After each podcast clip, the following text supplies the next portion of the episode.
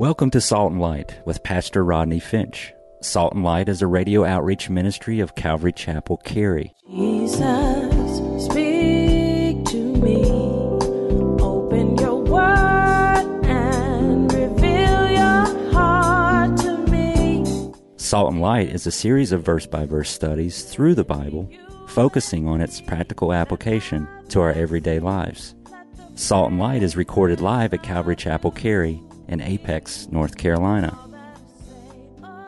Stay tuned. At the end of the program, we will give you information on how to contact us, so be sure to have a pen and paper ready. Today, Pastor Rodney will be teaching from the book of Exodus, chapter 20. So grab your Bibles and follow along. Now, with today's teaching, here's Pastor Rodney getting down to the heart of the matter. Of course, shoplifting from stores is stealing. And should I tell you, it is a crime. Say amen, somebody. Y'all know that. That's a crime.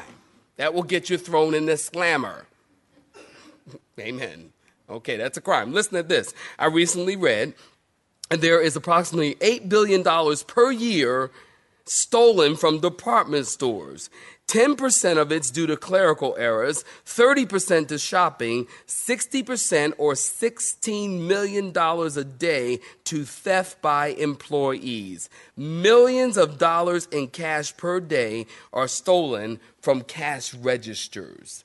Millions of dollars, which, by the way, side note, why our culture, why the world is going toward, have you noticed, a cashless society? You can go to some stores now, it is easier to use your ATM, to use your credit card than it is. That happened to me one time. The lady said, I, I can't take cash because I can't change it you got an ATM, it is easier to use a credit card or some type of automated system to pay for anything. We are moving to a cashless society. Why? Because one of the many reasons, Revelation chapter 13, if you're interested in a detailed study on the mark of the beast as it relates to uh, some of these end time events. But we are moving toward a cashless society, and a cashless society will be welcome because it's just easier, and the potential for theft is a lot lessened of money being lost and Uncle Sam not being able to get his cut on it. So people are going to welcome in the end times, in the last days of which I believe we're living in. Somebody say amen. We're living in the last days. But $16 million a day, that's amazing. But, but money spent, uh, uh, th- thinking it through of, of some aspects of stealing, talking about stealing that perhaps you haven't thought of. Do you show up to work late and leave early? And by the way, I should, I should let you know here, it's going to get really ugly and convicting for us all. I don't even like this part of my sermon. I got to teach it and convict myself. I read this to my wife, and she says, Gosh, that's convicting. We actually do that. I'm like, Yeah, we got to stop. As of this day, we're stopping. Never do it again. But hey, here's the stealing. I mean, that's stealing time. You leave early or you show up to work late. Do you take extra long lunches, extra long breaks? How about looking up some personal stuff on the computer at work time? You know, cheating on someone's test paper. Maybe you're in school and cheating on someone's test paper. That's stealing, stealing grades. You know, I remember when I was a kid, I have to fess up here. I remember when I was a kid, um, and this just came back to me. These things just come out of from nowhere. And I remember taking changing uh, a D on my report card to a B. And I, my mom said, "What is that?" I said, Oh, it's a B. Be like him, boy. Be like him, bravo. you know, what? that's a B.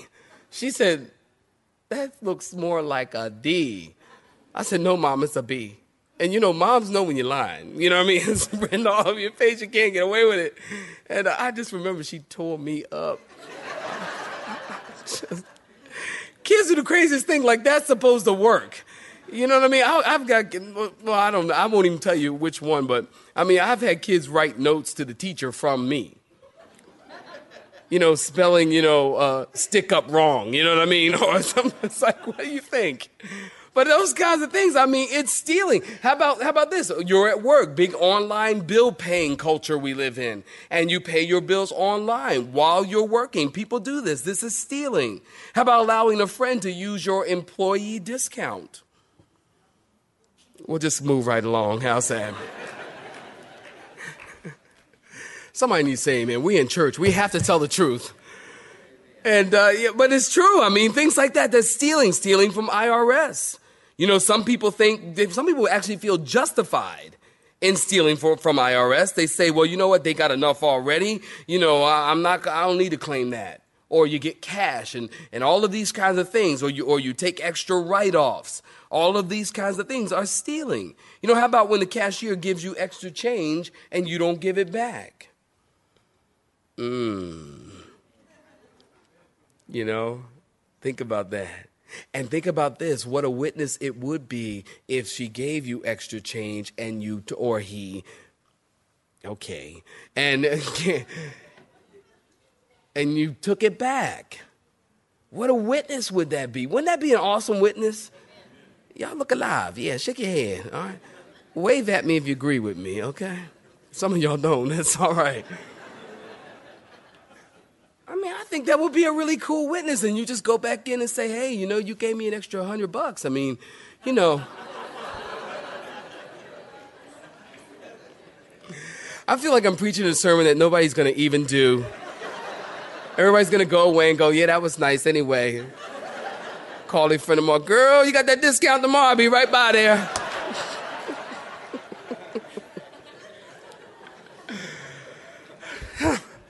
Well, I'm working here, people. Anyways, but I mean, it's true. What a witness would that be? Or, or you know, or like, or how about when you get to a restaurant and, and the bill is incorrect in, in your favor? Like, you know, they didn't charge you for that steak entree. But you, you know, you didn't say, ma'am, you know what? You forgot to charge me an extra $35. you forgot. You never do that. But it's a very interesting thing because if you get your bill and they charge you for an extra piece of bread, you'll be like, oh, get over here. Oh, you gonna fix this? That's 72 cents more than I need to be paying. Isn't it weird how we are? I mean, it really is. I mean, Christians are something else. You know, we got to think about our witness. I mean, of these kinds of things. The, all of these things are stealing. How about this? You can steal someone's virginity. That's not so funny. Not funny at all. You can steal someone's dignity. You can steal someone's respect. All of these things, I think, as we look at the Ten Commandments, you understand my point? If you look at the Ten Commandments and you just say, well, I don't steal, well, then you just keep glossing over them until you get down to the bottom. And then you go, well, I've never done any of those 10. That's God's top 10. And I've never done any of those, so I must be righteous. And then you go away feeling all self righteous but then if you go back and you go, well, now, wait a minute, have I ever left early when I wasn't supposed to leave? Did I take a pen out of the office and I really shouldn't have taken them? I mean, these kinds of things, you might think they're insignificant and silly, but the reality is it's stealing. You can call it what you want, slice and dice it, whatever you want to do. It's stealing. Period. And if you look at the law from that standpoint, well, now we all become guilty. Do you understand what I'm saying? And I think that's what Jesus always seeks to get to. Otherwise, everybody walks around and feels more righteous, and then we start comparing ourselves to, uh, to another. Well, you broke nine of them, I only broke eight. I'm more righteous than you because I've only broken eight. You've broken nine.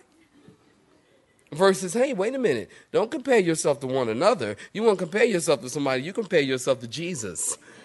Don't compare yourself against me because you probably look a whole lot better than me. And I'm gonna look a whole lot better than all y'all. I mean, I'm just kidding. kidding. Just kidding. Just kidding. But you, you understand what I'm saying? I mean, we can we can do that. You, know, you can look at the commandments and you can do that. Or you can get to the heart of the matter, which is the matter of the heart. And that's what Jesus does. And so he says, don't steal from one another. Point number one, our second and final point. You can steal from God. How so, Rodney? Listen, if you're taking notes, you write this down. Three ways of which you can steal from God. Three ways, maybe not in this order, but three ways you can steal from God. Number one, you guessed it, money. Number two, service. And then thirdly, your heart. You can steal money, service, and your heart. Now, as you study the Bible, give me your attention. As you study the Bible, we have been through Malachi chapter 3, verse 8. Malachi, if you're Italian. Malachi chapter 3, verse 8. And why don't you just read it with me for the fun of it? Will a man rob God? Yet you have robbed me.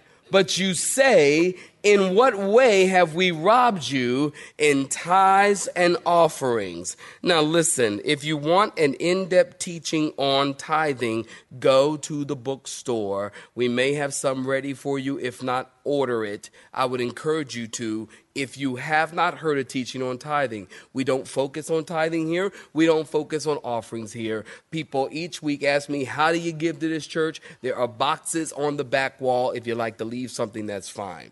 We deal with money, we deal with tithing as it comes up in the scriptures. Amen, saints? And that's the way we deal with that. But there are a lot of people who love this verse. And actually, this is one of those verses that is often misread and, and, and, equally misunderstood. I mean, people and pastors love to pound the pulpit and say everyone who comes to church needs to give 10% of their income based on Malachi 3 8. And if they give 10%, then they'll be blessed. And if they don't give 10%, well, then they won't be blessed. People like to say that and like to use that.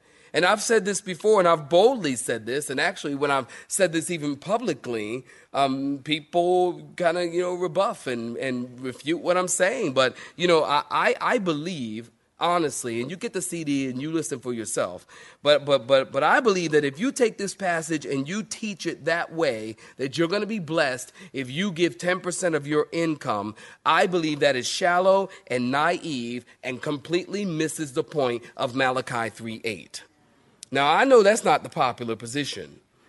Uh, I know that most people, especially in ministries, would, would totally disagree with me. But I believe the Bible is true. And I believe as you study the scriptures, you can see that the New Testament, are you listening? The New Testament does not teach tithing.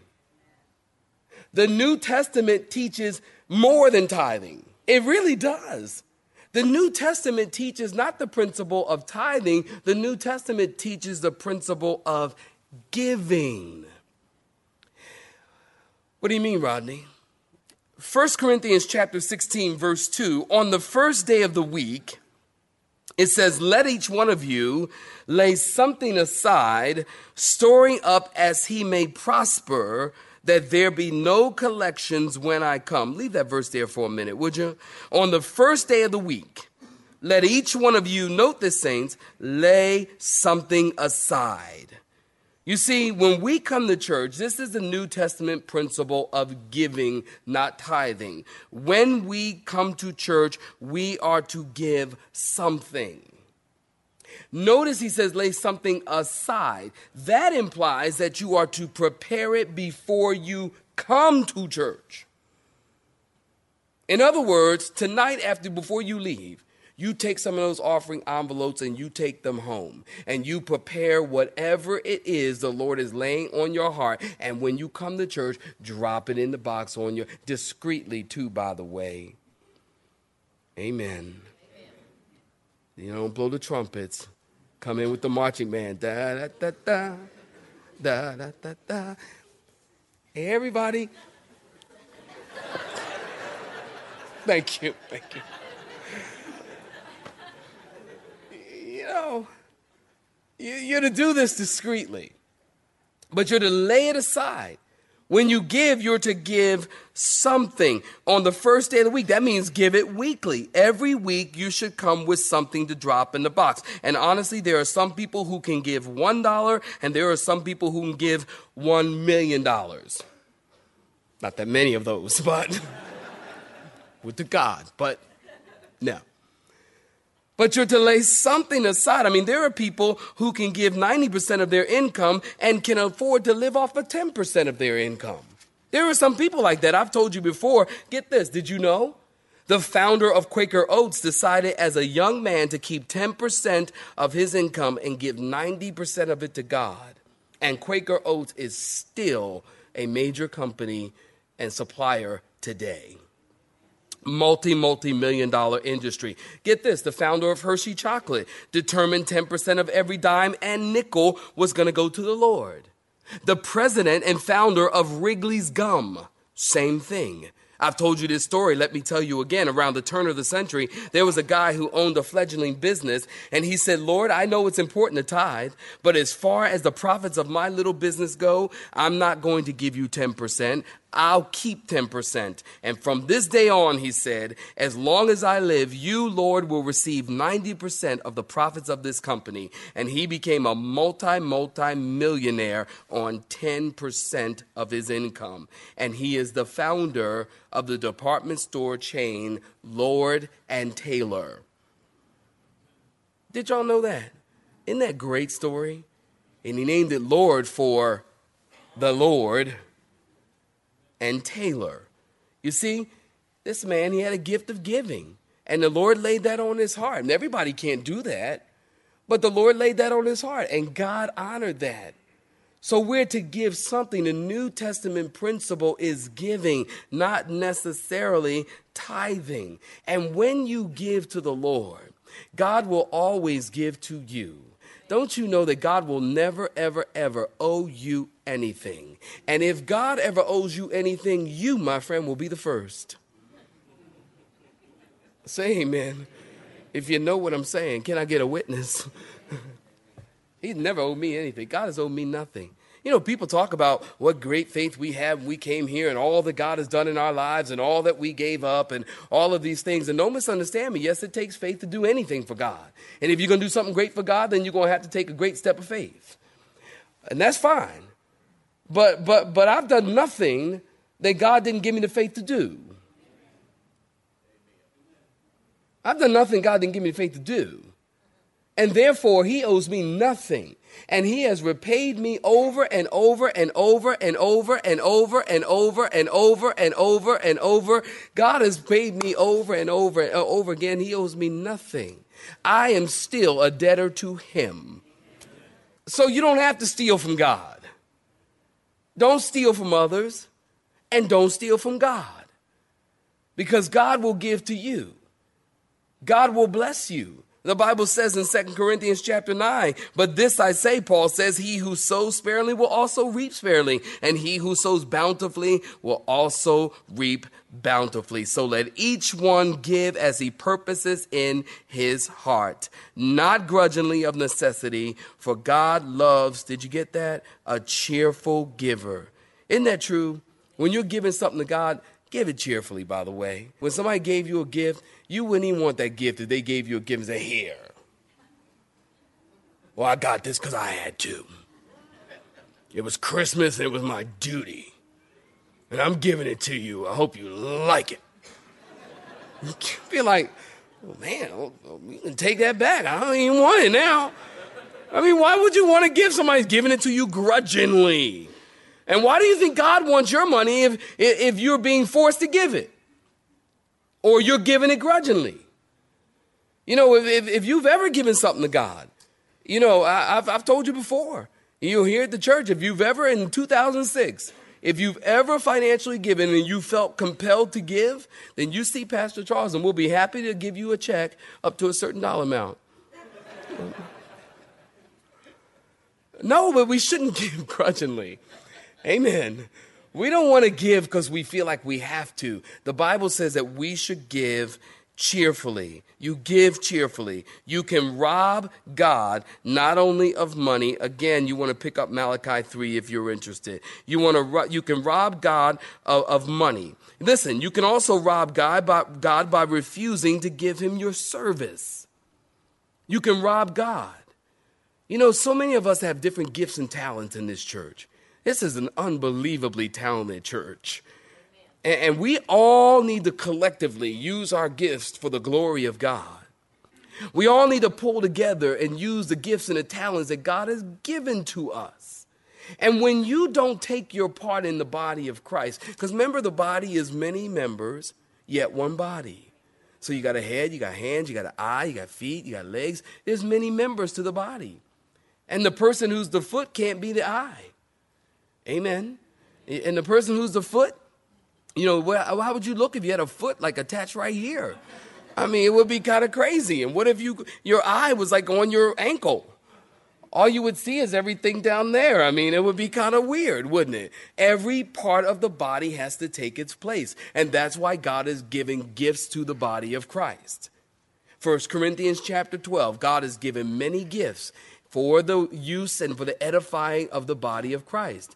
And when we take our gifts and we use them for the kingdom of God, we, we, we further the kingdom and we make the kingdom of God more beautiful that way because everybody's taking their part and taking their place in the body. But when we refuse to use our gift, well, then the body goes lacking. It'd be just like if I lost my right hand. I'm a right handed person.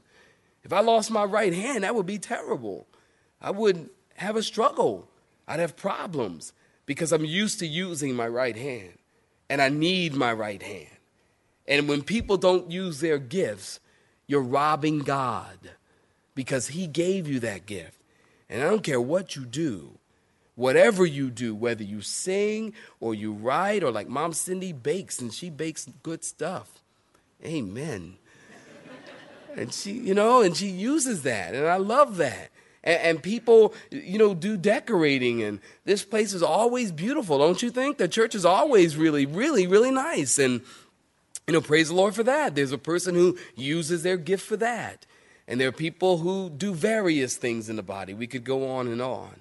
And it's important that we use our gifts to bless each other and to build up the body of Christ. And when we don't do that, we're squandering the gift that God has given you whatever your gift is. 1 Corinthians chapter 12, Romans chapter 12, Ephesians chapter 4. You find all of these places where God is giving gifts to the church.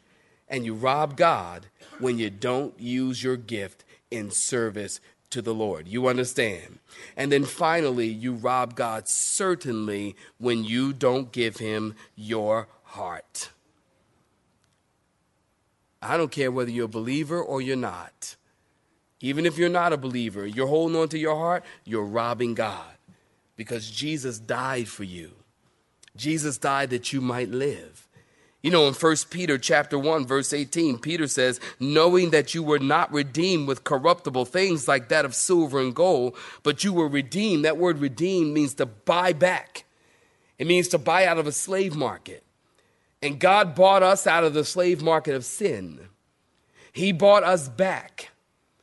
And, and, and He bought us with His precious blood. That word precious means it's, it's, it's without value. Jesus' blood is without value. Somebody say amen. You can't put a price on His blood. It's more valuable than the Hope Diamond. And He bought you with that blood. And even if you're not a Christian, you've been bought with that blood. He purchased you. And when you hold on to your heart, you rob God of your heart because He died for you. You understand? You can rob God with your money, you can rob God with your service, and you can rob God with your heart. Let us not. Ephesians, I close with this. Ephesians chapter 4, verse 28 says this Let him who stole steal no longer. Let us, all of us who have stolen, steal no longer. I don't think that just simply means you stole a piece of candy. I think that means many things. Holding on to your finances, holding on to your service, holding on to your heart.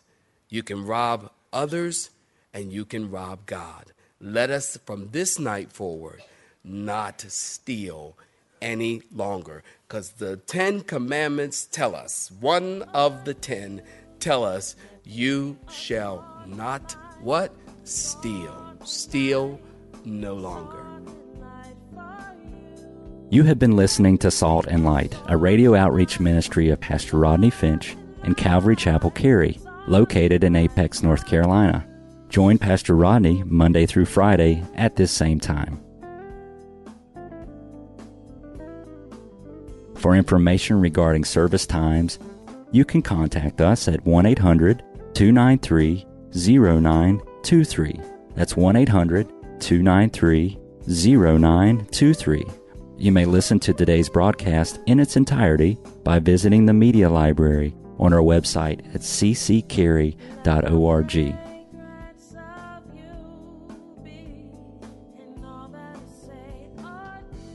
We would like to thank you for tuning in to Salt and Light and pray that you have been blessed. Until next time, may you be salt and light.